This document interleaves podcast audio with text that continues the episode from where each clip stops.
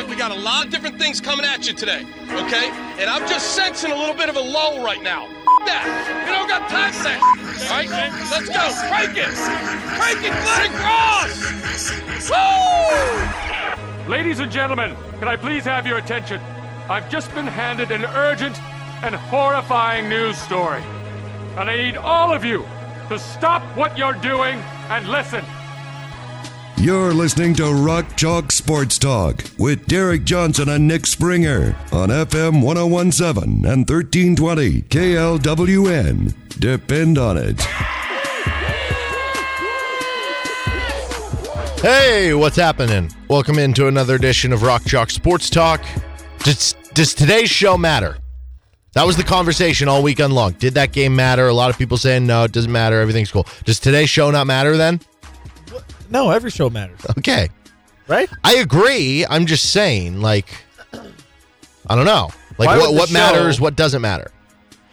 Because if if we're talking about a game that didn't really matter, does the show matter? You know?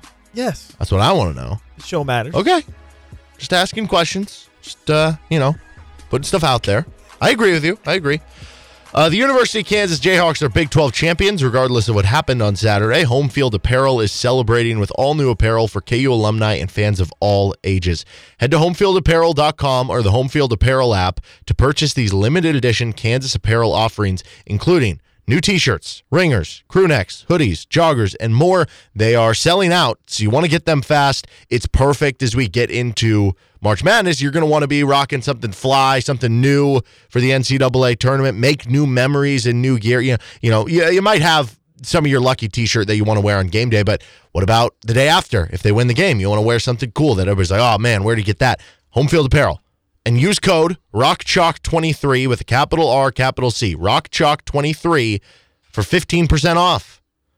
Items are available for limited time only and will sell out. That's 15% off with code ROCKCHALK23. So uh, anything anything happened this weekend? Uh, I mean, we Uh, saw was, uh, the weather was nice. weather was nice. What Good KU time, woman yeah. destroyed TCU. They did got a big win. that Um, pretty much solidifies them in the tournament. I think. yeah, I think that's the only KU news over the week. Oh no, no, uh, uh, KU football. KU football landed a four star recruit. Hey, I don't know if you saw, but they both commits for the 2024 class for Kansas would have been their best commits of any time under Lance. Yeah, So their top two commits from 2020, their, their first two commits, I should say, would be their top two best commits. And Andre Gibson, who they landed over the weekend, best commits in Devin Neal. He's the number 19 corner, top 250 nationally on 24/7 Sports.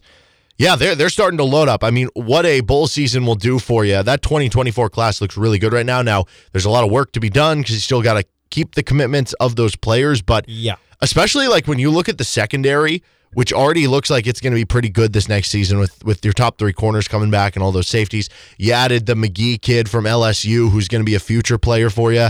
Uh, you had some good high school commits come into the secondary this year. Now you have Gibson coming in for like the secondary seems to be in very good hands in the coming seasons for Lance Leipold and KU.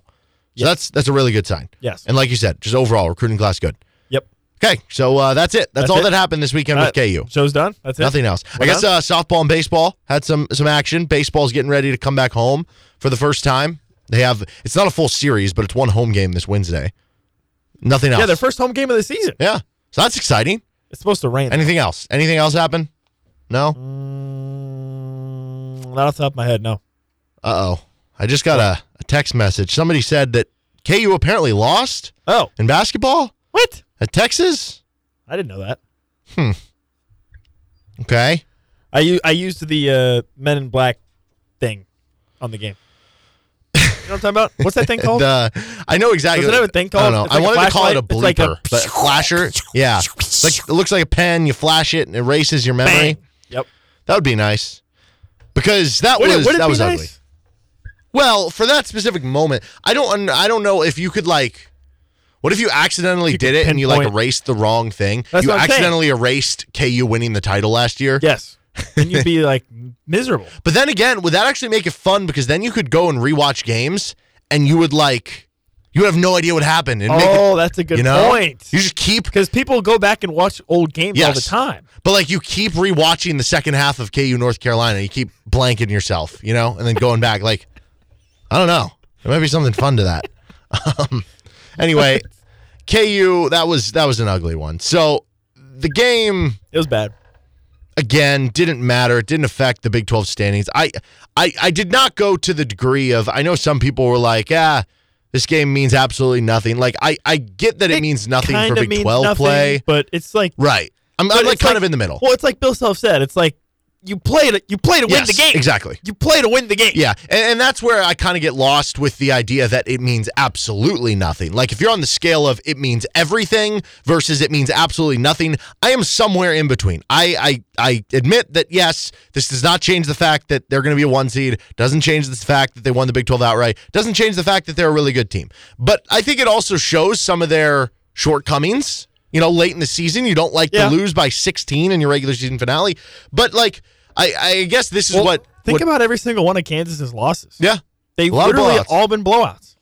I think. I Every, had- every single one except for K State. I had uh, Mike Colton, who uh, former RCST trivia contestant, reach out to me on Twitter, and he was kind of talking to me about this over the weekend. So I, I think it's kind of a good discussion. He was kind of asking like, is it worrisome that KU's lost all? Like, uh, do other national champions have other national champions had this many losses by this many Just points, or is this out. kind of an indicator that if you like, obviously we've seen national champions lose games, but do they lose by this much? Well, if we go back to last year's Kansas team, they lost by 18 to Kentucky, they lost by 10 to Baylor, and they lost by 10 to TCU in the last week of the season. But that TCU Kansas game was was not as close as 10 points. That was like a you kind of got boat raced in that game, and then you, you came back a little bit late. So you had three double digit losses. You also lost the game by eight. That team went on to win the title. Um, I think in this current iteration of college basketball, where there's not like that elite team this year, it's less concerning to me. I, I, I guess this goes two ways. One, you could just say clearly the floor of this team is a lot lower than other Kansas teams and other, lower than other elite teams around the country. But like also, like Alabama lost by a billion to gonna I don't think that's you true. know? We've seen Alabama get blown out. yeah, I Baylor's just, been I just mean out like to times. past years, right? Because this year, yeah, that is how it is, right? So I don't know. I don't know what to do with it. I guess is my point because this year feels like such a different year, and also with the way that the college game has changed. Like maybe it's just harder nowadays to have one of those teams that goes thirty and two in a power conference, and also There's a lot more parity. There's a lot. yeah. you know, well, I mean, keep in mind if we're saying this is the toughest conference season that a conference has ever had, then it makes sense that if you don't show up for a game or two, Right. you lose by a lot of points. Right. So that that's all there. Now I will say back to the line of like it did matter a little bit. This isn't as simple to say Kansas rested their starters and they clearly didn't care about the game. And no, like we heard from Dajuan Harris, we heard from Bill Self leading up to the game. They were both taking it very seriously. They both very Yes. much wanted to win. Yes. So you cannot just go into this and say, once the game ends, ah, we never cared from the get go, right? Because you clearly did. You you said you did the week leading up. So that's why it's a little bit concerning to me that you clearly did care going into the game, but you did so many things that are shortcomings. But again, end of the day, everything in front of you, big picture, you're more than fine. If you offered up the opportunity to like any other team in the country, except for maybe like Houston and, and maybe Alabama, hey, you can lose by 16 in your regular season finale on the road against a really good Texas team who played a really good game and played unbelievable defense. Uh, but you're going to be the Big 12 regular season outright champions, and you're going to be a one seed in the NCAA tournament. You know how many schools around the country take that? Every single one except for Alabama and Houston. So, big picture, you're fine. But yeah, there were some things that were concerning. It was back to Jalen Wilson being a one man show. Grady Dick uh, struggled to, you know, kind of get out of the rut that he was in from the previous game. The bench gave you nothing again. So, I, I guess there's a little bit reasons on both ends to be worried or to not be. I haven't watched every single Texas game this season, but I have to believe that that game was one of their best, if not their best game. They were they were phenomenal. They played really, really, really well, and this game could have been a lot worse for Kansas. Texas missed a lot of open shots early in the game. A lot of open shots early in the game, and that allowed KU to hang around to the point where I kind of got suckered in, and I was thinking Kansas can come back and win this game, right? Like if they turn it on the second half a little bit, and they they kind of tried to, but it was just too little, too late. because in the first half, in the first half especially, I kept looking at the scoreboard expecting to be down 16, and KU was down like eight or 10, and I thought, okay, they're right in this game. They got a chance, but they just couldn't. They just couldn't turn it on. It was a little, too late. Uh, and in the second half, especially, I thought it felt like every time Kansas scored, it required some sort of Herculean effort or like some big time play from Jalen or from somebody. And then Texas would go down and score and they would make it look a lot easier. And that was a sign to me that I kind of knew, okay, maybe Kansas is not going to come back in this game. But yeah, I I probably am more on the scale of to go back to what you were alluding to of whether it matters or not. I was going into it, I was probably more favoring towards it does matter than not mattering because you don't want to. And I'm sure Bill Self was the same way. Like you, you don't want that to be your attitude going into any game. Like I don't care what the game is. You don't want to. You don't want your to go to your players and be like, "Hey guys, hey by the way, this game doesn't matter. It's all good. Right. If you don't want to play, that's cool. Whatever. Sure, fine. Like obviously you you don't want that to be your message, especially late in the season when from here on out it's basically win or go home, essentially. So yeah, I was a little concerned and and Grady struggled again. Uh, I don't really know why he wouldn't shoot the ball. He just seemed really afraid to shoot the ball. Now listen, Texas was sprinting at him every time he caught it. They were sprinting directly at him every time he caught it on the perimeter. But like, dude, you're six eight. You have a high release. You can shoot over anybody. Yeah. like just shoot. So I don't. I didn't really love that. I think that was a sign of may, maybe a, a lack, a, a little bit more of a lack of confidence or something there. But that was a bit frustrating to see. Which he did eventually kind of get it going in the second half. I think he hit a couple threes, right? Two You threes. hope those two that came late in the second half, kind of on back to back possessions, Yeah, that so- gets him going again. Also, were you aware of uh, the shooting streak that Jalen was on heading into the Texas game? I was not. It was he like was the like opposite 0 of of Ernest 19. Udeh. Yeah. Yeah, he's like 0 of 19 from his la- uh, for his last 19 from three. So that that was a bit rough. Yeah.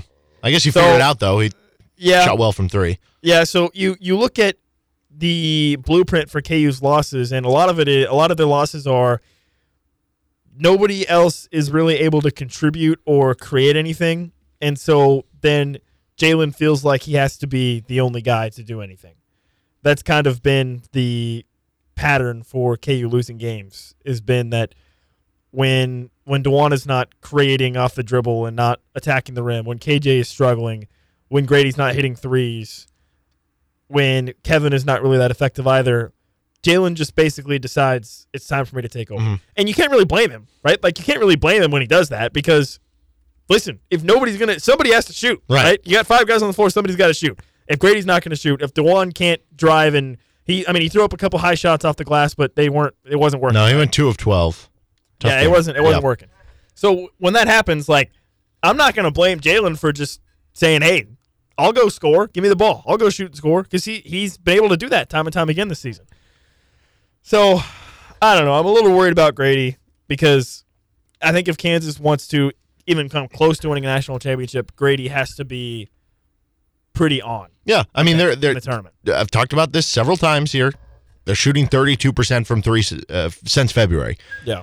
Uh, he's he's And- the the easiest solution to that. Yeah, and I, I- I mean, I think he, Grady needs to be a 15 point per game guy in the NCAA tournament for Kansas Yeah. to go to the national Title. Well, so I have I have splits on Grady Dick and Dajuan Harris in wins versus losses. Both of them are stark. With Grady, it's everything. With Dajuan, it's just the scoring. Let me start with Dajuan.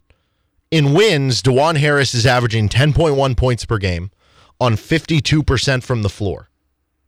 That's pretty good. Now, in wins and losses, the difference for him, he's still averaging two two steals. He's still averaging in losses, it's five point eight assists, and wins it's six point four. So that's really not big of a difference. Uh, I guess in losses, two point eight turnovers, and wins one point six. But the biggest difference is just the scoring. So ten point one But points that- per game in wins. That's the thing about this game against Texas was it wasn't about turnovers. It wasn't No. about rebounding. In fact, Kansas out rebounded Texas on the offensive glass. No, and I, I will give credit. Texas did a phenomenal job defensively. It was a great Yeah. game plan. They were guarding Like I said, guys I- very well. I haven't watched every game that Texas has played this season, but that has to be, I think, one of their best, if Yeah. not the best, defensive performances they've You had. just look at the first game they played against Kansas. But anyway, so in losses, Dajuan Harris, remember what I said 10 points per game in wins, 52% from the floor. In losses, Dajuan Harris, 2.3 points per game 17% from the floor.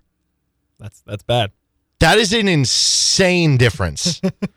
that's 34%. 17%, dude. So that's crazy. And That's then for lot. Grady Dick, it's not as not as different as that, but like overall, you can just see whether it's not being as engaged, not whatever. In wins, he's averaging 15 points per game. In losses, it's 11.3. In wins, he's shooting 46% from the floor. In losses, it's 36%. In wins, Grady's shooting 43% from three. In losses, it's 28.6. In wins, Grady's averaging 5.2 rebounds per game. In losses, it's 3.7. In wins, he's averaging 1.8 assists and 1.5 steals. In losses, it's 0.8 and 1.2.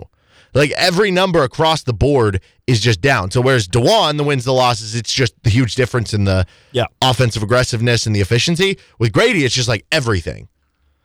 And I think with Dajuan, you have enough trust that you're going to get more good than bad than during the NCAA tournament. With Yeah. Grady, you don't know. Not that he's not uber talented and that he can't take over a game, but just because he's a freshman in the NCAA tournament, that is a little scary. Yeah, absolutely. But I do think, from a big picture standpoint, it's kind of fine for a couple reasons. Number one, I don't think anyone is going to hold it against Kansas that they lost on the road against Texas. No. Nobody. Okay. So, uh, uh, you know, uh, I don't want to use the phrase good loss, but it's not going to get held against Kansas, really, that they lost on the road against How Texas. much better would you feel though if Kansas would have just lost by like eight? I think I'd feel a lot better. Really? I If, if it was just you a game where Texas just played out of their mind on senior day, you didn't have the motivation, you hung in there, but you still lost. I would have a completely different outlook on this. Really? Yes. I would feel pretty much the same, probably, Hmm. honestly. By the way, uh, for Grady, I will say one thing that he has done well is when he's had like a bad stretch, he's been able to shake it off. He had eight points at Oklahoma. He followed it up with 26 against Oklahoma State. He had nine against Kansas State at home, then seven at Iowa State in back to back games. Then he scored 21 against Texas in the first meeting. He had eight against TCU. Next game, he put up 24 against Baylor. He had eight against OU in the first meeting. Next game, he had 21 against Iowa State. He had eight against Oklahoma State, then just 11 against Tech, but then he had 16 at West Virginia on four for six from three point range. Um, so he's been able to bounce back from from tough games. I would expect that to be the case in the Big 12 tournament. The only other thing is, and I guess we can maybe ask Graham Dorn about this when he when he joins the show, is the only thing with this loss is now if Houston just runs through the AAC and wins the AAC conference title, does that mean they're the number one overall seed over Kansas? It's, I mean, a, it's a assuming tough question. assuming Kansas, do, like, let's say Kansas gets to like the Big Twelve semifinal or the, even the championship game, but they don't win it, and, Air, and think so. Houston just blows everybody out in the AC, AAC and they win. Is Houston the number one overall seed at that point? I think, I, think, I feel like. Bama's got to be out now, right? Unless Yeah. they win the SEC championship. I don't know. I, th- I think Bama could get ahead of Houston too, but I mean, what we haven't considered is what if what if they all just win the conference tournaments? What if Kansas wins the Big Right. Twelve, Alabama wins the SEC, Houston wins the American? I think Purdue in that wins the Big situation, Houston drops to the third one seed. But we'll we'll talk to Graham Doran about that. It's certainly interesting, and I think it's it's less so even about does Kansas get the number one overall. It's more about do they just jump Houston. Now that might mean you have to get the number one overall to jump Houston, I but who think knows? It probably will mean It you have to might, get the yeah. overall. But what if Unless Alabama and Kansas are both in front? It's just the reason you need to be in front of Houston is because they're the team that's your threat to the Midwest. If Alabama's in front of you, they're just going to take the South. So it's not that big of a deal. Yes. Uh, but yeah, uh, bench officially stinks now. I mean, eh, we we had back to back games. We were like, we're worried about it, but now that it's three straight games, it's official again, right? The bench stinks again. You think so? Uh, Are you willing to put the stamp on it? I am. Here's the last three games from the bench 71 minutes played, 16 points on six of 18 from the floor, six rebounds, one assist to six turnovers. If that were one player, if that were one player, they would be averaging about 24 minutes per game with 5.3 points per game on 33% shooting, with two rebounds per game and six times as many assists as turnovers. You tell me, does that sound good? No, that sounds pretty bad. Yeah, it does. sounds pretty bad. So it, it feels I like have faith that they could Mm-hmm. maybe do something that's not negative. okay. Is that a, is that a ringing endorsement? No, not at all. I have faith that they could maybe potentially possibly not screw up that much. I uh I, I think it's official. You're just not going to get anything from the bench guards come March. I still have confidence I can't Ernest wait is to going to roll be in good as a here. backup center. I but- can't wait to roll in here when in the Sweet 16, Joe just scores 22 on five of seven from three. Huh? We'll It's see. It's gonna happen. I, I I guess we've seen enough there that the potential of one game in the tournament it happening is possible.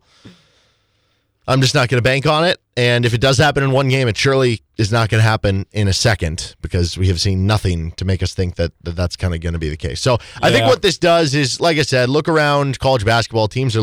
I mean, shoot, just look at all the teams that lost over the weekend.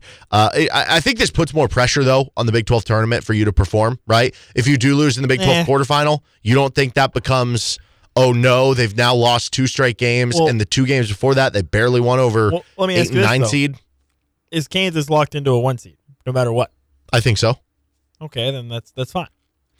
But Listen, the Midwest region is great and all, but I I, I just I know, don't really you, care you have that to acknowledge, much. right, that that you want them, You obviously want to be you want playing them better. playing good ball headed into the yeah, you don't want want to just be sucking it up right. Right. before the tournament, but yeah. So like from that standpoint, I think just to make you feel better, you need them to at least win the quarterfinal game and probably the semifinal game, just to Eh. make it feel like they're on a roll again. I mean, I feel I feel okay right now. but I, Now, I they just roll into the quarterfinal and get blasted by like West Virginia or whoever whoever the hell they're going to play, then yeah, I think there's even that. a scenario where if they win a close game in the Big 12 quarterfinal by closer than you would expect, and then you lose in the semifinal, at that point, because right now it's three straight games where you have not performed up to par. If, if you do that, that would be five straight games that you have not performed up to par headed into the NCAA tournament. Wait. That's worrisome. Okay. Sure. I just, I don't know. We'll see. So fine. there's just more pressure. But if you win the Big 12 tournament, fine. you win the Big 12 tournament, Everything nobody cares about the Texas game. is fine. Never been more fine ever. Ringing endorsement. He's Nick Springer. I'm Derek Johnson. This is Rock Chalk Sports Talk on KLWN. Depend on it.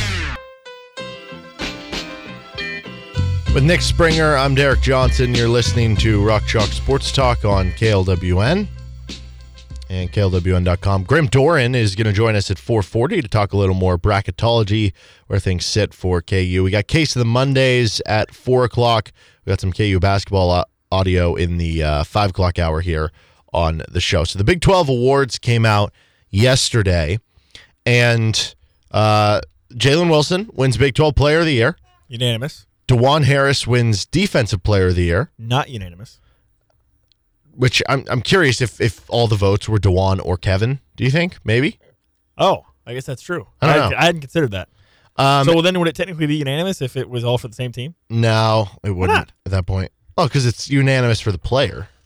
Okay, fine. I mean, I guess sure. Bill Self did not win Big 12 Coach of the Year. Yeah, I want to. I want to. We're, we're gonna circle back to that one. Okay. Don't. Um, let's see what else. Uh, Grady Dick did not win Freshman of the Year, but I think over I the, think after the was- last two games, Yeah, I don't think it think was there's much outrage there. Yeah. As far as uh, the like all Big 12 first team and stuff. KJ Adams, most improved player. Oh yeah, yeah, that's right. KJ gets most improved. Yep. Uh, all Big 12 first team Jalen, All Big 12 second team Grady, All Big 12 third team Kevin McCullar, All Big 12 honorable mention KJ and Dajuan. Then All Big 12 defensive team you have McCullar and Dajuan Harris. All Big 12 newcomer team Grady Dick. All Big 12 freshman team Grady Dick. Okay. Question. Mm-hmm. Hypothetically, Kevin McCullar came from Texas Tech. So why does that eliminate him from being on the newcomer team? He's a newcomer to Kansas, is he not? That's a good point. Does that does it work that way? That- I, I'm, this is I don't. I'm shocked that no one is asking the tough questions. Like what? Like what? I- is it? I mean, it's. I understand he's not a newcomer to the conference. Right. He's on a new team though. newcomer to his team. He's on Yeah. a new team. So how Yeah, are we actually a good defining point. newcomer? Um, I don't know. That's actually like I said. That's a good point. You have me stumped. Brett. Need to get you on the line here, bud. What are we doing? I'm gonna send Brett your own marketing email. Don't worry. Okay, good. Just uh, let me know who responds first, him or the New York mayor. Oh, it's gonna be him easily, because the? New York Mayor will never respond. Okay. You should try to loop them in together. Then maybe they're more likely. To They met each other. He gave him. it, He right? gave him the jersey. Yeah. They clearly know each other. All you got to do is hope one of them sees it. Then the other texts the other like, "Hey, one of us should respond to this." Um, so I guess where do you want to start here? I think player of the year, very fitting. It was Jalen Wilson, even though Yeah. we heard some of that scuttlebutt that maybe it could be like Markquis Nowell. Yeah. Uh, defensive player of the year. Honestly, I would have given it to Kevin, yeah, but I don't have mean, a problem with it going to Dajuan. I think the argument for Kevin is that at the position he plays, he had to guard a lot more variety of different types of players. You know what I mean? Like at his position, at the wing position, he had to guard guys that could shoot threes, guys that could drive, guys that could put. He, you know, he was doing a lot more. He's uh, versatility wise. right. Whereas obviously Dajuan is so great on a guard and he's got great hands and he can get cause so many steals and he's a disruptor. Yeah, I mean, I don't have a problem with Dajuan winning it. Kevin, I think, was certainly worthy of it, but I'm I'm fine with it either way. Yeah, like you said, it's it's kind of splitting hairs for me because I, I do think that um, Dajuan Harris certainly deserves it. I just I, I agree. Like when I think back to all the big defensive plays at the end of games. Now I know Dajuan did so many over the course of games, Yeah. but like it was mostly Kevin. Kevin, and because did, you know, with with his defense, he did single handedly win like three a games. couple games, yeah, like like the TCU game, the Oklahoma State Oklahoma State game. game. Uh, there's there's, There's another one. Yeah. um, so anyway, I, I just thought because of the versatility he would wind up on there. I also think it's funny that you can take this two ways. Kevin McCullar ended up on the Naismith semifinalist award list. Yeah. Dajuan Harris did not. Well, and also I was gonna bring up the fact that Dajuan Harris was an honorable mention guy. Yeah. Didn't even make one of the team. Yeah, that was my biggest and yet gripe. he and yet he continues to be recognized at least within people that pay attention to Kansas as the most impactful player on the floor, basically, Mm-hmm. with what he does in terms of running the offense, in terms of not turning the ball over, and he can't even whiff 13. Yeah. No, it's it's it, I mean, it that doesn't goes to show you that that these awards are very, very, very much stat driven. Yes, 100%. But what's weird, if you compare the stats of, for instance, Dajuan Harris versus um, Kevin McCullar, it's not like Kevin had like this insane stat season, and Kevin ended up third team All Big 12. I would just say this. If I, I get it, like these are how the awards go. It is, like you said, stat driven. And I think more, even beyond that, it's points per game driven, Yeah. right? I think if you were doing a draft, I mean, if if Dajuan averaged three more points per game than he does right now, he would be regarded as the greatest Right, point guard right. in the entire country easily. Do you think if you were doing a draft of all the Big 12 teams, Dajuan Harris is clearly going to be a top 15 pick, Yes, probably going to be top 5 or top 10, right? Yes, I- I, I think if you're if you're a coach who pays attention to what he brings to Kansas, yes. Yeah. And like you could argue he's KU's most valuable player.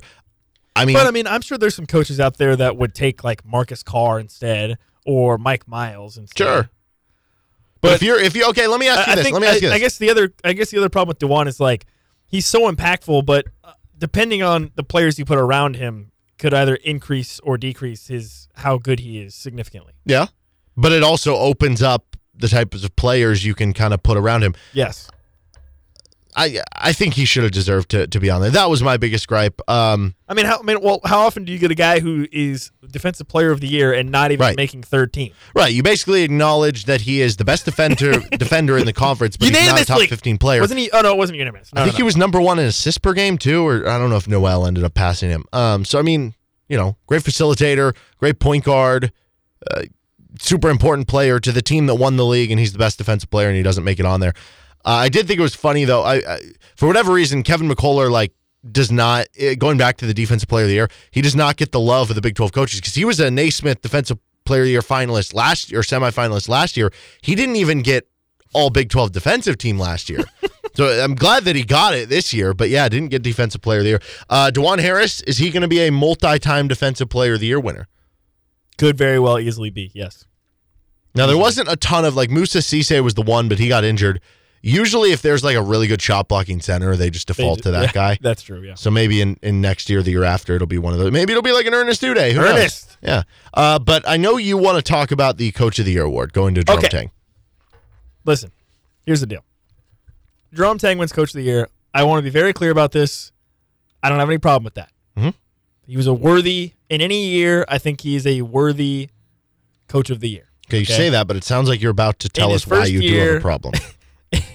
in his first year with a team that was picked to finish like I don't know what ninth in the conference or whatever, eighth in the conference. Yeah, or they picked ninth or last. tenth. I don't. It was it last? I don't know. might have been They're- dead last. Yeah, right, right near the bottom. and they go second, you know, and then they they they have a good year. So you know, congrats, congrats, Jerome Tang, good job.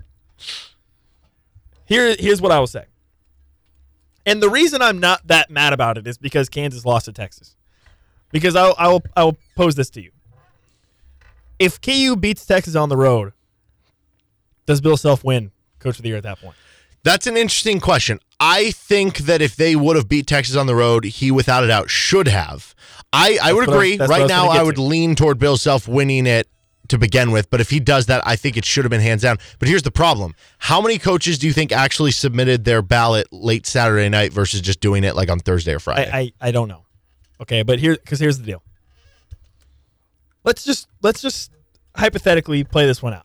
Kansas wins at Texas. What's been the narrative around the Big 12 for the last four months? Oh, this is the greatest conf- conference ever. Oh, oh, the Big 12 is the best conference in the country. Oh, the Big 12 the best conference in the last 20 years. Okay, that's the narrative, right? And you go and you win that conference, the best conference possibly ever, by three games. Three. Three games. And you weren't even picked to win it in the preseason either. You have to win it. You have to win Coach of the Year. I don't give a damn what Jerome Tang did. I agree that he Okay? should, but I also think back to uh, 2019-20 when Kansas broke the record for most wins in a Big 12 season was 17. They won the league by two games over Baylor, and Scott Drew won it over Bill Self. And that that didn't make sense to me. This would have this this whole conversation would have gone much differently if KU had won against Texas and Jerome Tang still won Big 12 Coach of the Year. Yeah. It's like, dude, how do you win the best conference ever by three games and not win it? How?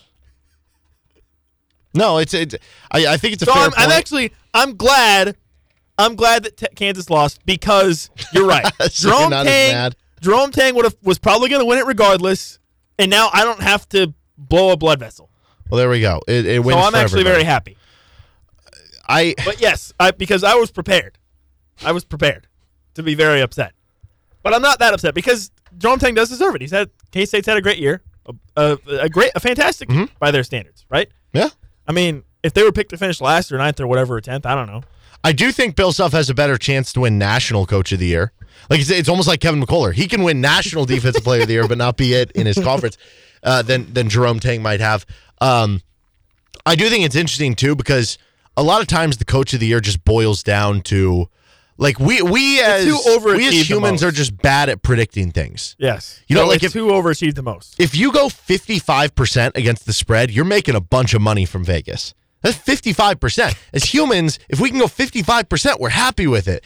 So we're just bad at predictions, which that's always rubbed me the wrong way of the idea of, hey, we think this team's going to be bad and they're not. So I guess it just means the coach did a great job. How do we know that it's not the players just got a lot better? How do we know it's not the did a good fact job? that they right? that K State got brought in a guy who was an All SEC SEC Player of the Year caliber player right. who had a you know a very unfortunate circumstance and is getting a second chance at his career at K State, but the guy was literally all all SEC SEC caliber player at K at Florida, so you knew he was going to be good. Yeah, and that's a part of this too that makes it more difficult. The fact that when when Keyontae Johnson decided to go to Kansas State, people thought like there were a lot of people thinking he wasn't even going to play. He had a big Yeah. insurance policy out that if he didn't play, he made like you know four million dollars or something.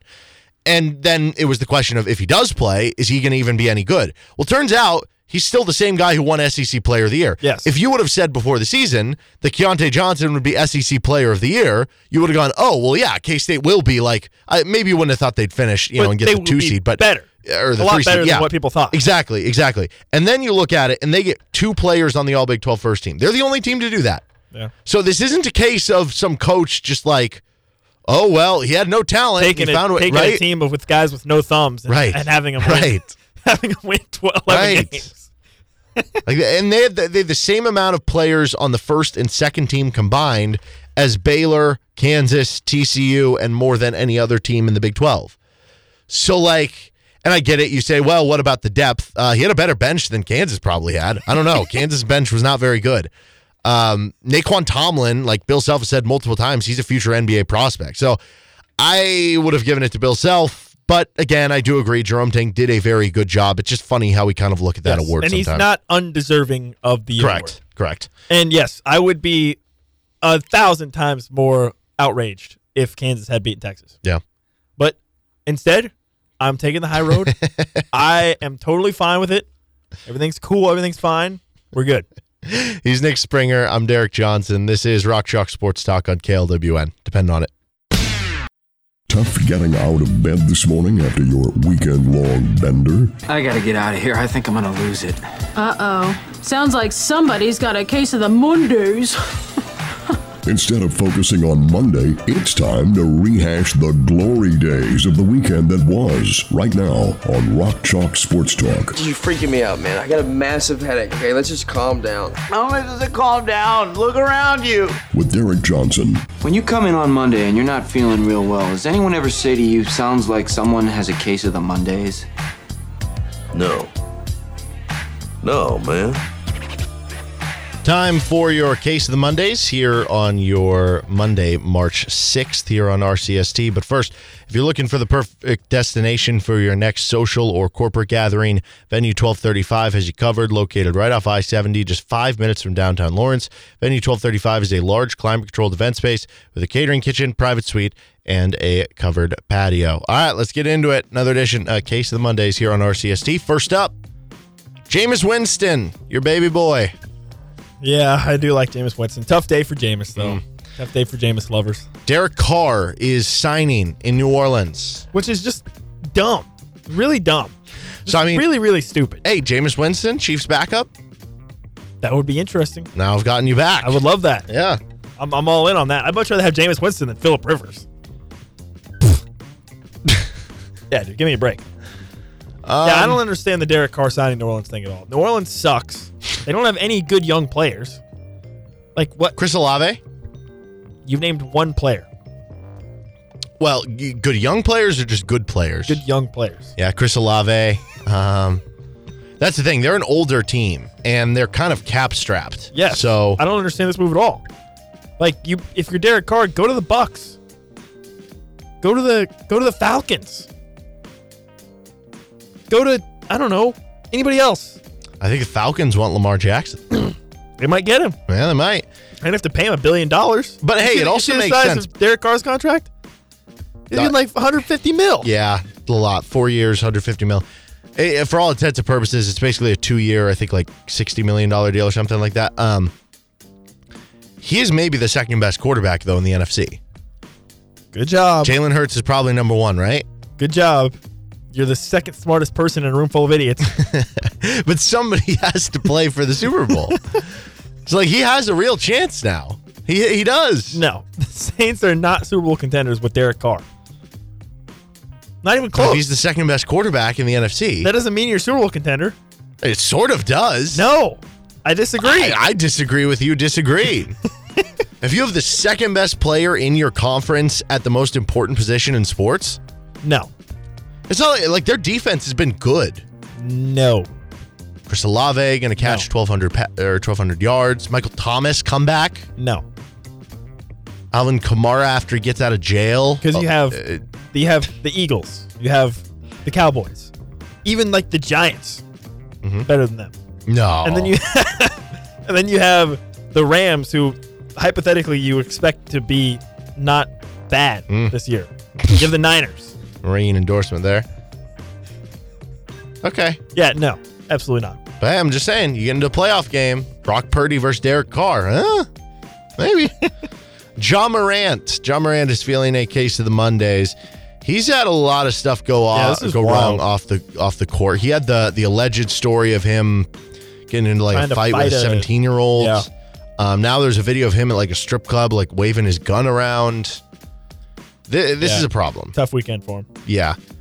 Uh, this, this is one of the best talents in the NBA. He's unbelievably fun to watch with his lack of regard for, you know, physical contact as he just heads into the lane and just is willing to throw down these ridiculous dunks and, and layups. Uh, he, he's unbelievable. He's so athletic. He's so fun to watch. And, and this is unfortunate. It's a young guy. He still has plenty of time to, to figure stuff out, but Yeah. you don't want to see him go down a road that leads to you know something bad happening or him getting suspended by the uh, by the NBA. Like, it just yeah, I, kinda I think overall it's this is sort of a good scenario in the sense that he is going to have some time off to try to work things out and make sure that he that he does get back sort of to a position where he can be one of the top five players in the NBA, right? So I think this is maybe a good situation for him to have that opportunity before it does get to a point where there could be more serious suspensions or whatever. Mm-hmm. Yeah, tough. Yeah, very tough. Um, so yeah, that's not great for him. Not great for the Grizzlies. Uh, Oakland, the city, is on case of the Mondays. I feel like they could be on this case of the Mondays every single Monday. Yeah, probably. Uh, so Las Vegas made their official pitch to the A's to move them. I, I feel like it's it's just gonna happen regardless. Okay, but are they going to have their own stadium? We're not to. so. It's not going to be 2.0 where they play in the football stadium or vice versa. Oh gosh, that'd actually be pretty hilarious. They're like, we want you to move here, but we want you to You're play going in the to play football it. You're going to play the football. stadium. No, I would assume that this is under the guise that they would build them a stadium. they would definitely build them. I mean, it's Vegas. It's Vegas. They got the money for it. You would think. I don't know, man. Stadiums aren't cheap. No, that is factually correct. Stadiums are not cheap. Um, but You like, just build a stadium. But if you're if you're courting a team, eh, You would think that they have a plan. Yes. right? It'd be like if you were, you know, you're you're talking to a girl, you're dating a girl, and, and you're like, Okay.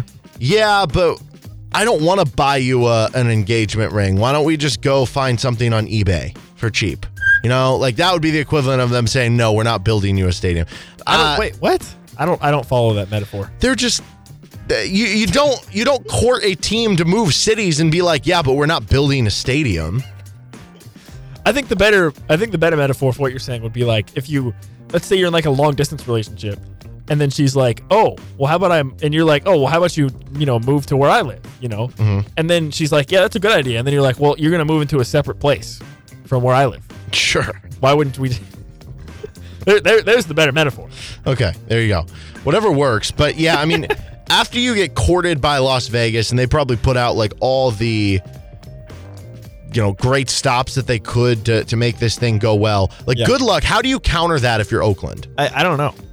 I don't know. The stadium's old, it's breaking down. The fans are passionate though. All, They are. all 2,000 of them that go Yeah. to the Oakland A's games. Yeah, they, they don't get good attendance. But yeah, you're all right. The ones that go, they are pretty passionate. Um, Yeah, all, all 700 of them. yeah, they're they're gonna move to Las Vegas. It's happening. Hundred percent happening. All right, Case of the Mondays for me. for you. Yeah, I uh well, a couple of reasons. I walked through my screen door yesterday. That What? was not fun. Like, like Yeah. without opening it. So like uh you know you have the sliding glass door in Yes. the ba- uh, we have that in the back and then we have Yes. like the screen door behind it. Yes. I was like going out and grilling and I closed the screen door on my way in, Okay. left the regular door open. Sure. Let's And- fresh air in. It's a nice day. Yeah, exactly. And as I went back to go check on the stuff that I was cooking Okay. on the grill, Yep. I like turned around and made a quick corner into my into the area. And by this point it was past the sun being down. So it was like kind of dark out Okay. to where I just I, I forgot it was even there. And I just walked into it. Did you walk through it? I didn't walk all the way through it. It sort of caught me, but I broke it. And then I caught myself and yeah, that was not fun. Uh, also, I am four years older than Kylian Mbappe, and I'm just walking through screens, and he just set the PSG scoring record at 24 years old. That's pretty impressive. That's rough for me. That is. That's I'm pretty. washed. I'm washed. You're not washed. Yeah, I disagree. At least in soccer, you would be washed. Yeah. I was never good at soccer, so I can't. You can't ever be washed if you were never good to begin. I never didn't good to actually begin play with. soccer when I was a kid. Did we have this discussion? Did I have this discussion with you where it's like soccer is the universal sport that all five year olds play, but Yeah. then it's like not very popular? Yeah, I mean, it's more popular now, certainly, but you know what I'm saying? It's like Yeah. the fifth most popular sport in the that's actually a good point. Like every five year old plays soccer. Exactly. Literally Why is it everyone. not more popular? Literally everyone plays soccer when they're little kids. Everyone. Uh, case of the Mondays for apartment complexes. Because you have new competition out there. you can now live on a cruise ship for $30,000 per year. You could not pay me to live on a cruise ship. I would never do that ever. Do you like you? You don't No. like cruises in general? No, you I wouldn't don't like even the go on water. just like a one week No, cruise. I've you never, just don't I've like never- water. I've never been on a cruise. I don't really want to go on a cruise. Mm. No. I don't want to go on a cruise. No. So I'm trying to think. Thirty thousand a year. That's like twenty five hundred a month. I mean, pretty I- expensive. I, the, the money is not the issue here. The issue is that I just wouldn't do it. okay, but also you got to figure if you're on a cruise for twelve, like you're getting all the food. I'm not doing it. So it's not just paying for rent. You're getting like free food. So, I, I don't, know. It might care. be a good deal. I'm not doing it. and you can always like you're gonna No, have so I'm not many people on a boat. visiting you, being like, "Oh, I'll do a vacation and come see you." I'm not living on a boat. No. But that'd be so. I mean, if you've uh, you've never been on a cruise, as you said, but like those rooms are so small and the showers are so small, that'd be brutal. And how do you, you know, you bring like shampoo and stuff onto the cruise? What happens when you run out? yeah, you can't go to the grocery store. See, there's guess, so many. There are so many flaws in this. So many. Never doing it. Hmm. Sorry. I'm I'm not a water guy. Well, it uh, they're launching a three-year, hundred thirty thousand mile escape your daily life cruise for relatively affordable, thirty thousand dollars per person. Oh yeah, relatively affordable. Oh, This is oh nice. MV Gemini sets sail from Istanbul on November first. Yeah, You have eight months to get your passport, vaccinations, and remote working abilities. So pe- people are going to go on this and work remotely. that's literally the dumbest thing ever. Insane. That's so stupid. The company is promising to tick off 375 ports around the world, including visiting 135 countries and seven continents. Ship will cover over gonna go to Antarctica? 130,000 miles over three years. I don't know. Well, that's the seventh continent. I guess. Take in uh, iconic sites from Rio de Janeiro's Christ the Redeemer statue and India's Taj, Taj Mahal to Mexico's Chichen Itza, the pyramids of Giza, Machu Picchu, the Great Wall of China. It even slots in trips to 103 tropical islands. 208 of the stops will be overnight just- stays, giving you extra time in the destination. I just could not care less, and I would never do this. it has 400 cabins, room for up to 1,074 passengers. That would certainly First be interesting the this. Like, what if you got a what if you got a, a, a neighbor that sucks yeah, you're stuck with him for a full year. on a boat? You can't even get away from the guy. Think about that. You can't even escape him. The company promises full-scale business center complete with meeting rooms, 14 offices, a business library, and a lounge. No. Presumably for your mid-shift coffee breaks. Access No. is free. No. There will be round-the-clock hospital with free medical visits. This is this is The company also floats the possibility of additional tax benefits when working as an international resident. this is just sad. No. Dude, this sounds pretty good. I'm Well, I, I go might, knock yourself out. After this segment, I'm gonna go talk to our engineer and our boss and see if I can do the show remote from a cruise for the next year. knock yourself out. Okay. I'm gonna happily keep my feet planted on solid ground, and I'm gonna be enjoying my life. Right All now. right. Case of the Mondays, Ohio State and Akron fans who cra- claim LeBron James. LeBron obviously didn't go to college. Uh, there's like five or six different schools who claim him as like, oh, he would have come here or whatever. The the majority of those are Ohio State and Akron because he's from Ohio, and I think he's at times made comments that yeah, that's that'd be where I go. But like, you know, Yeah. that not how it works out. Uh, here's what he tweeted the other day. Just woke up from having a dream that MJ MJ and I was shooting back and forth at the men's national championship game between North Carolina and Duke.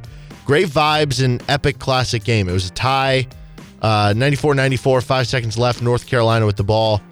My ass would wake up to use the bathroom right before seeing the end of the game. Happens all the time. Never get to the end. Anyway, felt real as hell. LOL. Good morning, everyone. First of all, just what? what? What is this tweet? I just go back to that opinion column. We, Lots of we all there. should know less about each other. Yeah, lot, lots of problems here. Uh, one, I don't know the whole syntax there. Two, uh, why is uh, college basketball game 94 94? Also, three, they played in different eras. Yeah. play together. Uh, four, So just from a realistic, logical standpoint, it's not possible. yeah. what, I, what were you gonna say? I, uh, I guess this means he's officially a Duke guy. Does that mean that his son is going to commit to Duke? Bronny. No, because Still I out thought there. I Did thought he eliminate Bronny Duke? signed an, alo- an, uh, an endorsement deal with a different Did he? somebody that's not Nike. Aren't they Nike? Yeah, Duke is. Yeah. Didn't he sign an know. endorsement deal with somebody else? I don't know. You might be thinking of Mikey Williams, who signed like an endorsement deal with Puma. Oh. And he's going to like Memphis. Oh. Um, I don't But know. yeah, I mean, you can't claim him anymore. Clearly, he just said, "In my wildest dreams, I went to Duke." True. Yeah. That's proof. Yeah. That sucks, Akron. In Ohio State. Poor Akron. Case of the Mondays. You don't need a three here, guys. Dude, did you see this? This is wild. So Cal Poly playing UC Riverside. Overtime. Let me set the stage for you. Mhm. It's overtime. Cal Poly's horrible, by the way. They are there is four and a half seconds left in overtime. Cal Poly is down by three with 4.5 seconds left. They inbound the ball. The guy runs down the court. Link to the court. He goes up. He lays it in. Bang! Bucket to lose 73 72 as time expires. The, the, the color guy was like, "Good, good, yeah." Somebody so somebody told him, "Hey, hey, you don't need a 3 here. You got time? You got time to score and foul?" L. Yeah, you're gonna hear that so much over the course of the end of things here. I uh my favorite, I was going back and watching some like classic March Madness moments and the uh RJ Hunter one from Georgia State when they they beat Baylor and he hits that like deep three to, Yeah. to win the game. Um and, and he his dad falls off the chair. I was rewatching that highlight and so Baylor's up to there's I don't know 15 seconds or so, some 20 seconds, I don't know. And they- they're shooting a one and one and they like miss. So that allows Georgia State to get the ball and go. And um, the the color guy is like, they need to go downhill, and they're, they're like not like driving. He's like, he's like saying they should get it too. He's like, what are they doing? And then literally half a second later, Ron or uh, RJ Hunter fires the three and he knocks it in. So great, so great. Yeah, you don't need a 3 here, guys. Already off to a bad start in March. And Yep. it's only going to get worse, I think. Okay, this one, Tony Pollard's fantasy value is having a case of the Mondays. He just got franchise tagged today. So, So does that mean they're going to trade him?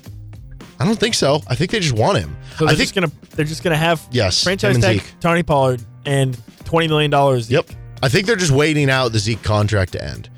but it sucks for Pollard's fantasy value. I mean, he he's a really good running back. I think if he was like the primary running back, he could be like a top five fantasy running back in the Easily. NFL. Yes. But he's gonna have to share time again behind Zeke and get all the touchdowns. Vulture. Okay, Zeke sucks. Last one. Twitter is having a case of the Mondays. Yeah, this morning it literally stopped working. Anybody, You can't get much more of a case of the Mondays than literally not working. anybody who tweeted out like images or, Or links links to anything. couldn't didn't work. You'd like click on the link and it would pop up like an error. Yeah, from like 10 a.m. this morning until like 11. So like for a good, that's an hour chunk of the morning. It's Twitter. weird because Not working. With the amount of people that Twitter has like let go and fired, and with Elon Musk Yeah, taking think over, they would have no problem. Yeah, you'd think there'd be no issues at think all. they'd be perfectly fine. Very yeah, odd. yeah, yeah. All right, he's Nick Springer. I'm Derek Johnson. Graham Doeren's going to join the show in less than 20 minutes. A little college basketball talk next. This is RCST.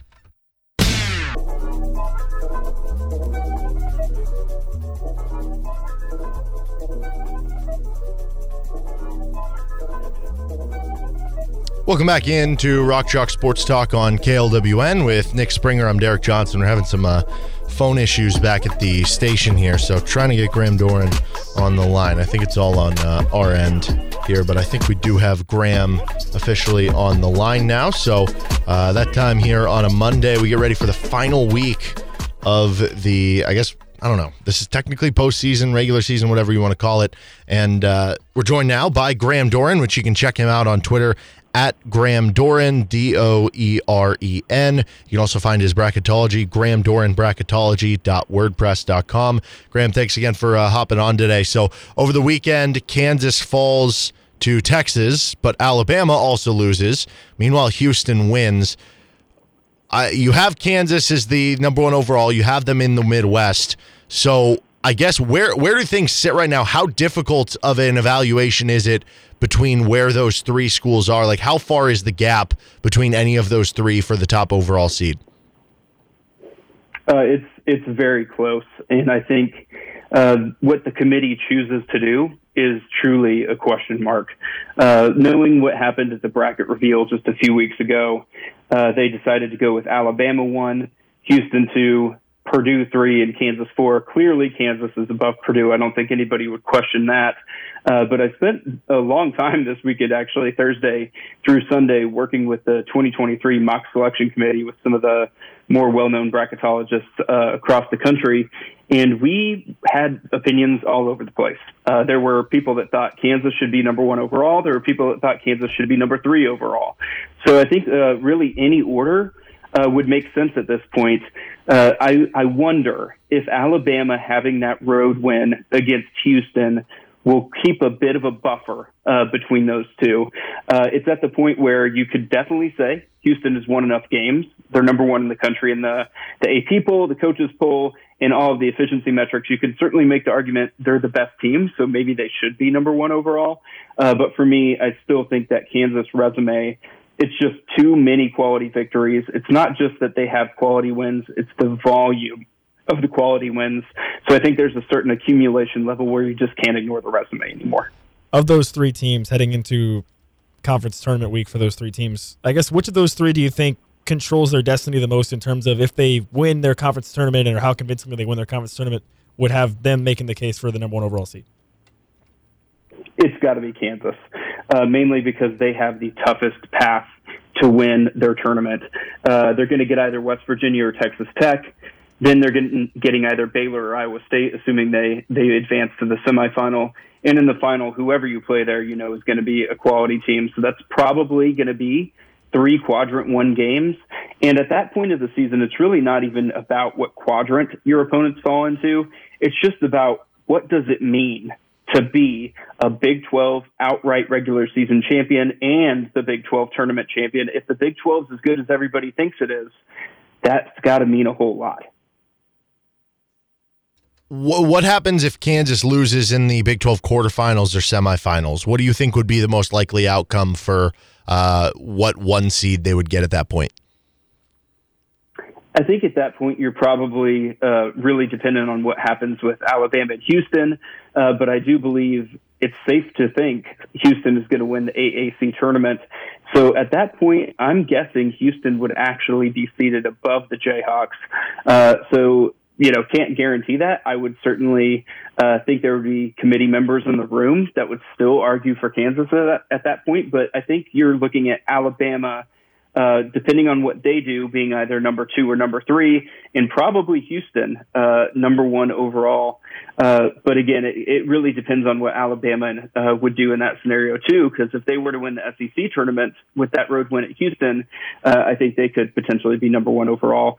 but I think the Big 12 tournament truly matters for the Jayhawks this year because it's so close amongst Houston, Alabama, and Kansas for who's one overall. So let's say that the Kansas does end up behind Houston as far as the one seeds, because right now you have Kansas in the Midwest because that would be their choice. And, and I forget the the exact uh, procedure for the NCAA. I know they they added the rule or changed the rule, whatever you want to call it, after uh, I think it was the 2016 NCAA tournament when Kansas got put in. Uh, maybe it was the Midwest and they wanted to be in in the South or, or something like that and they, they added a rule where I think if you're the number one overall seed, you get to choose where you are. I don't I don't know if that's the case for the rest of the one seeds, but uh, what would happen to Kansas? Would they put them if they were the second one seed, just behind Houston, but ahead of Alabama and whoever the fourth is? Would they put them wherever is closest mileage wise? Would they let them choose? How would that work? Great question. And it is about the committee's process.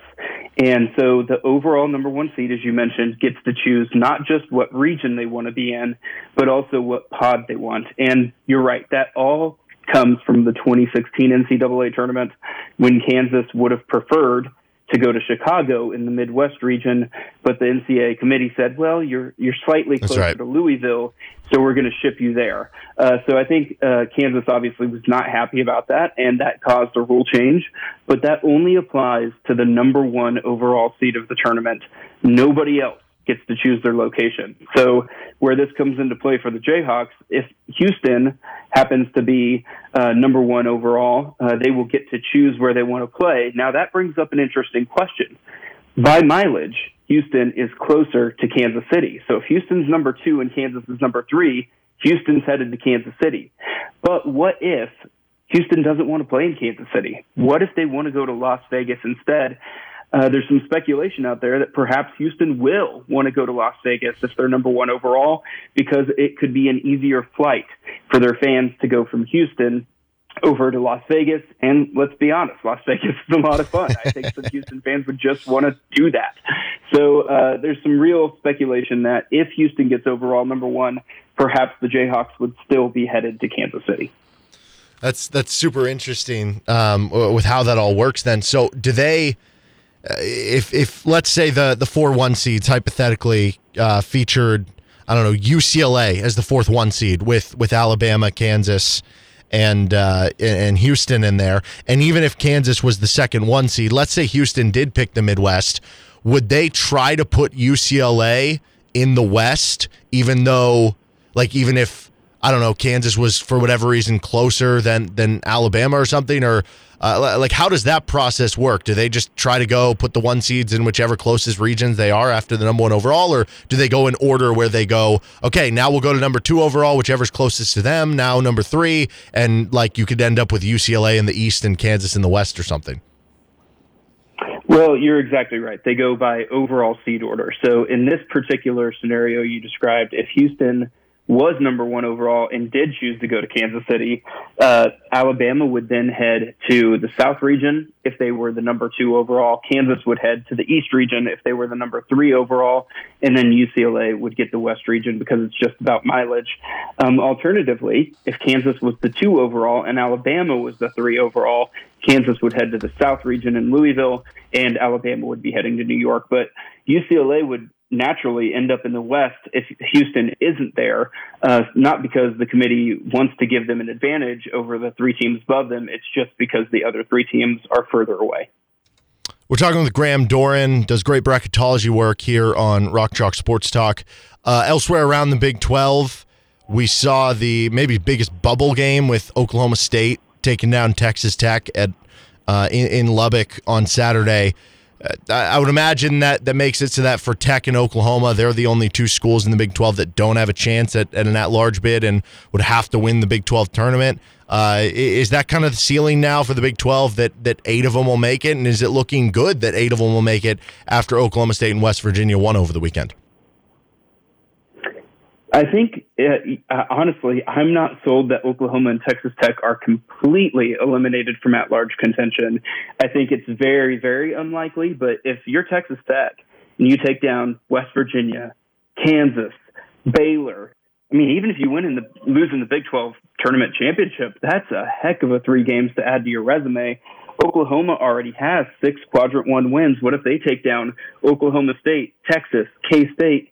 I, actually don't think those teams are completely out of it, um, but it would take a lot to even reach the championship game. So um, definitely uh, very unlikely that that would happen. Uh, but for Oklahoma State, they are the one team of the top eight in the Big 12 that really can't feel all that good about their chances. I think they're right on the cut line right now. I could see the committee having them in. I could see the committee having them out. I have them just out of the tournament right now. And the reason why is because they didn't do quality work outside of Big 12 play. Uh, they were certainly pretty good in the Big 12. But what they have a problem with in Big 12 play is the teams that they beat to get that 8 and 10 record. They did sweep Iowa State. Really good. But then you look at the rest of their wins. They beat West Virginia at home. They beat TCU at home. They didn't go on the road to beat any other quality Big 12 teams. Their only two road wins besides Iowa State are at Texas Tech and at Oklahoma. They lost both games to Kansas. They lost both games to Texas, both games to Baylor. If you look at, uh, and both games to Texas Tech, if you just look at who they beat to get the 8 and 10, they didn't beat the best teams in the Big 12, and the committee loves elite victories. It is better to lose to bad teams and beat elite teams than it is to beat bad teams and lose to the elite teams. And that's Oklahoma State's problem. That's why they're very close to being in the field. But if they beat Oklahoma in their first game, it is going to be super close. If they lose to Oklahoma, I don't think it's going to happen for the Cowboys. I think they will miss out on the tournament.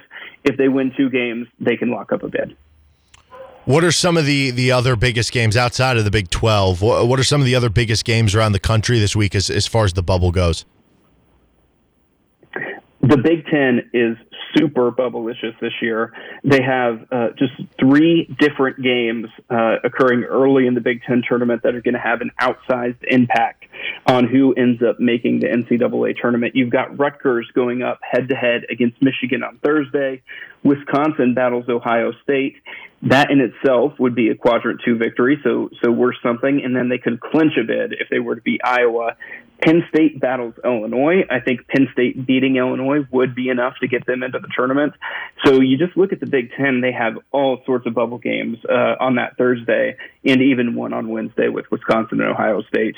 Uh, the other tournament I'd direct your attention to is the Mountain West because Utah State and Nevada are two of my final four teams in the field. I don't think the Mountain West is going to get four teams, but they currently have San Diego State Boise State, Utah State, and Nevada all in the field. I think it's unlikely four make it. I think we're probably looking at three. Uh, is is there any of the others? I, I, know I asked you about this last week too, but any of the smaller conference tournaments that, that have a chance of, of getting a, a second bid in there if maybe the team who won the regular season of the conference gets ousted? Yeah, just like you mentioned last week, it's Conference USA that I'm looking at. Uh, I have now Florida Atlantic up to 33rd overall in the country. That puts them as my number one nine seed, so they are comfortably in the field. I think Florida Atlantic can afford to lose any game in the Conference USA tournament and still make the field. Uh, right now, they're looking at uh, potentially a Western Kentucky or UTEP game in the quarterfinals. Uh, but on the opposite side of the bracket, you have UAB and North Texas, two very good teams. I think either of them uh, are likely candidates to to upset FAU if it reaches the final. So I think Florida Atlantic and Conference USA is where you could potentially see a bid stealer, and that of course would be bad news for teams like Oklahoma State. And when we look at the the fourth one seed, because there there has been so much time spent about you know Alabama, Houston, or Kansas for number one overall. Uh, I, I know you have kind of teetered back and forth here over the, the last day or so with Purdue and UCLA and, and kind of that, that fourth one seed spot. I don't know how much the Jaylen Clark injury kind of affects things here, but what teams even have a chance? What teams are competing for that one seed that still have a possibility of getting there? I think we're down to three. I think if we're looking at Purdue, who I have fourth overall, UCLA, who I have fifth overall, and then Texas. I do think the Longhorns still have an outside shot of getting that number one seed, and the reason is really pretty simple. They have won a lot of quality games. The Longhorns have victories over Kansas, Gonzaga, Baylor, Creighton, Kansas State on the road, West Virginia on the road, Iowa State, TCU, at Oklahoma State. The Longhorns have racked up a ton of quality wins six wins in the first quadrant. They're sixth in KPI, sixth in strength of record. If they were to make the Big 12 final and beat the Jayhawks, or even say uh, a team like Baylor, I think they have to have serious consideration for the one line. He is Graham Doran. You can uh, check out all of his work through his Twitter and uh, through his bracketology site at Graham Doran and Graham Doran bracketology.wordpress.com. Is there anything else you, you want to plug or, or talk about as we head into uh, the crazy time of year, I'd imagine, for you? Uh, not nothing I want to plug. I just want to thank everybody for uh, let, listening to me over these past few weeks. It's great to provide bracketology updates. So thank you, Derek, and thank you, Nick. Absolutely, we love having you on, and I don't know, maybe maybe if you're available, we can we can have you on next week and, and talk about maybe some of the uh, biggest surprises of, of the tournament or anything like that, if if you'd want. But uh, appreciate you coming on these past few weeks and, and giving us a scoop on everything that's going on with the bracketology side of things. And uh, yeah, like I said, good luck this weekend. Appreciate it. Thank you. All right, that's Graham Doran, Graham Doran, bracketology.wordpress.com. With Nick Springer, I'm Derek Johnson. Two hours down, one to go. More KU basketball talk next. This is RCST.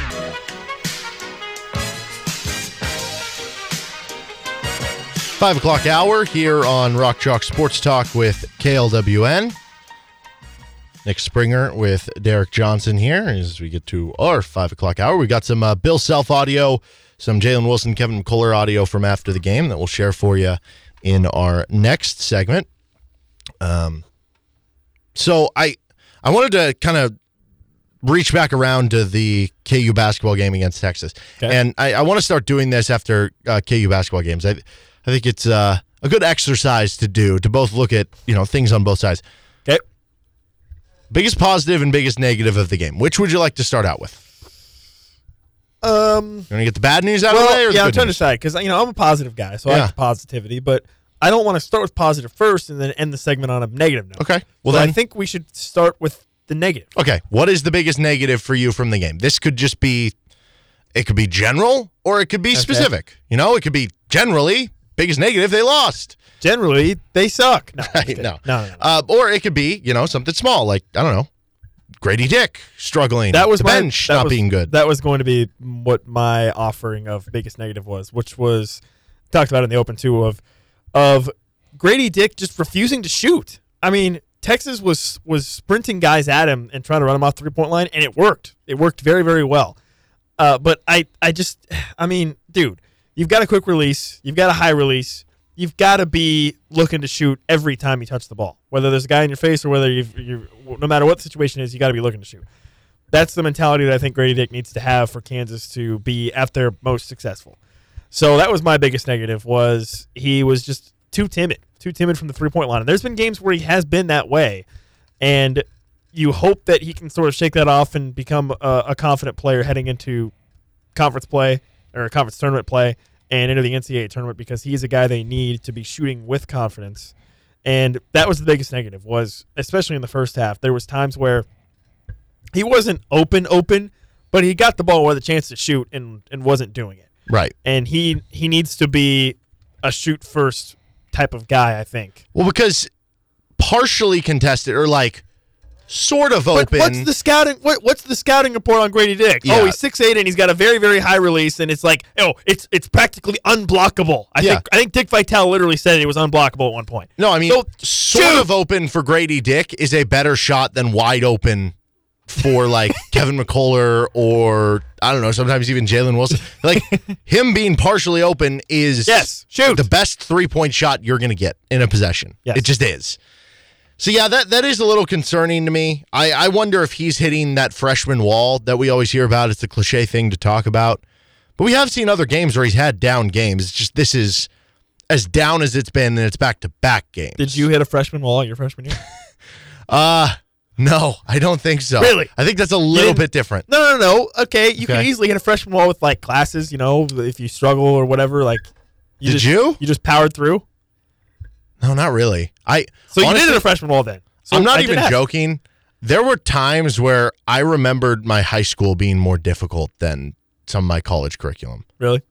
Yeah, and it's not like a knock against. Just in terms of like the rigors, I can understand that. well, like I mean, I I took a The intensity. I took it. a billion AP classes in high school, so it's not like I was Yeah. just whatever. But like it's you I- know and I do think there's something to be said that the the the it's harder to do calculus than you know take a journalism class. the No offense, but intensity level of some high school teachers and high school classes compared to college right. professors. Like in, in college, it's basically just like it's more laid do back. whatever you can to study the material and know the material. In in high school, it's like no, we're going to teach you the tools to know how to study. So you have to take eight pages of notes on this one chapter. Like I'm serious. I would have I would have history classes in, in high school where would- they would require you to take four pages of notes front and back for each chapter we would See, do. I And, like, was- I it's was just busy never- work, so it was annoying. I was don't never a good note taker. Like I always, I actually did better when I didn't take notes. I swear to God. Yeah, I swear. Some people are like that. I swear. I I, I My thing was just always like if you know the material, you know the material. Like why does it matter if I? But nonetheless, we you know okay. So you didn't you didn't hit a freshman. taking a, a, a side term here. Um, he he could be. I I I've, I mentioned this when Jalen kind of went through his struggles. Now he obviously had a really good game, and I, I think back to back games where Jalen is is kind of back to normal after his little Yeah. slump, where you wonder if it's a maybe even a uh, I don't know fatigue type of thing because of the fact that the starters have been asked to play so many I don't know, minutes. dude. I'm starting to think that this whole fatigue thing is overblown. Then that it's not going to matter at all. Like I've gone back and forth on it. Like early, I'm just in trying like, to figure out why this is happening. back in like January, I was like, oh, well, you know, they're going to play a tough Big 12 schedule, so they might be fatigued. Yeah. And now I'm thinking, dude, what an idiot. Like, why? What? No, that's not. No, that doesn't matter. So I don't even know what to think now. Okay. I feel like it's. I, I. I'm like I said. I'm starting to think that the whole fatigue stuff is overblown. But I don't know. Maybe I don't know. It might be, it might not. You know? I, I think it's it's like it makes sense to me that in the case of like Jalen Wilson, he had to carry the guys for so long and then he hit a bit of a wall there at the end. Um but it also would make sense to me that it's not the case. It would make sense to me that said what your biggest negative is. Yeah, uh, I'll get there in a second. It, it makes sense to me that like Grady Dick would hit it because it is a freshman year, and so maybe the fatigue you're, you're not used to this level of play. Okay. It also would make sense that hey, he's an 18, 19 year old kid, like he's going to be just fine, and that um, this is just the rigors of a very difficult Big 12 and playing teams a second time to where they Yeah. have better scouting report and Yeah. yada yada yada. So I, I I don't really know to be honest, but I, I do agree No, that the first time they played Texas, Grady didn't even shoot a three. Yeah. That's a good point. So, okay, my biggest negative um honestly for me it probably is the bench. Just uh, stacking another bad game on top of another bad game, basically. Yeah. Because like a lot of the negatives that happened in the game. Dajuan Harris went 2 for 12. He was probably overly aggressive shooting the ball, but also like he got stuck with the ball in his hands at the end of a lot of shot clocks and it was like somebody has to shoot it and yeah. you'd prefer him being aggressive than not being aggressive, right? Yes. with Grady, we've seen other games where he scored eight or nine points and then bounced back with 20 the next game, even though this is back to back games. That is a worry for me, but you already took that one anyway. Um, I know they had a bad two point shooting game, but like they were really good the first time they played them. And overall, they've been pretty good at that. So, uh, yeah, I think for me, it is the bench. Uh, you, you continue to get nothing from the bench. And I I will admit that was a little bit different of a bench game than other games because I think you did see the effect of, hey, KU's clinched the Big 12 outright to when KU was down, you know, 12, 15 points. It was like, hey, let's let's give Zach Clemence some ride. Let's give Zuby Ejiofor some ride, who haven't been in the rotation here lately, just to be like, hey, maybe it's a good experience for them, or, or maybe we'll, we'll we'll see something that we didn't know was there. So it was a little different than maybe your normal rotation and, and what you're kind of used to at this point in time. But that was my biggest my the bench played right. combined. All the players who came off the bench, 33 minutes in the game, and they gave you nothing. All right, the positives. Let's get to the positives. Okay, come on. positives. Power of positivity. Let's go. You want to go first? No, you go first. I went first for negative. Okay. Uh, positivity. I, I kind of want to take the Jalen Wilson. Like, is he back? Yeah. Is Jalen Wilson back? Uh, I, I think you could also go with like the fact that KU didn't have a ton of turnovers. They did a good job on on the rebounding battle. Uh, that actually was KU's best defensive rebounding game of the season by defensive rebound percentage. That's pretty cool. Yeah. But yeah, I, I will go with Jalen Wilson kind of being back. So uh, in the Texas Tech game, he, you know, it wasn't like super high efficiency, but he scored 21 points. And against Texas, he had 23 points and 10 rebounds. Again, not super high efficiency, high 30%. He'd like to get that into the uh, mid 40s, more likely, or at least like the low 40s, which is kind of what he's been at this year. But the best part about Jalen for you this year is that he's been a grinder. And when you always haven't had guys be able to score for you in the half court or in late cl- shot clock situations, he's been the consistent there. And from that stretch of like basically from the first Texas game through the West Virginia game outside of the second half against Baylor, and maybe I guess against Oklahoma, which was the game you just blew out regardless. That wasn't really the case anymore. And and it looks like you're getting back to that point where you're like, okay, this guy looks like the Big 12 player of the year. My biggest positives for this game is when you think about, and even we've talked about this obviously many times, of earlier in the season when Kansas, like on the three game losing streak, for instance, we would immediately jump to, oh, look at the turnovers. Oh, look at the rebounding. They really struggled there. They really, you know, a lot of turnovers. That's why they lost the game. That wasn't the case against Texas. They didn't turn the ball over. They I think they had 11 turnovers in the game. Texas had eight.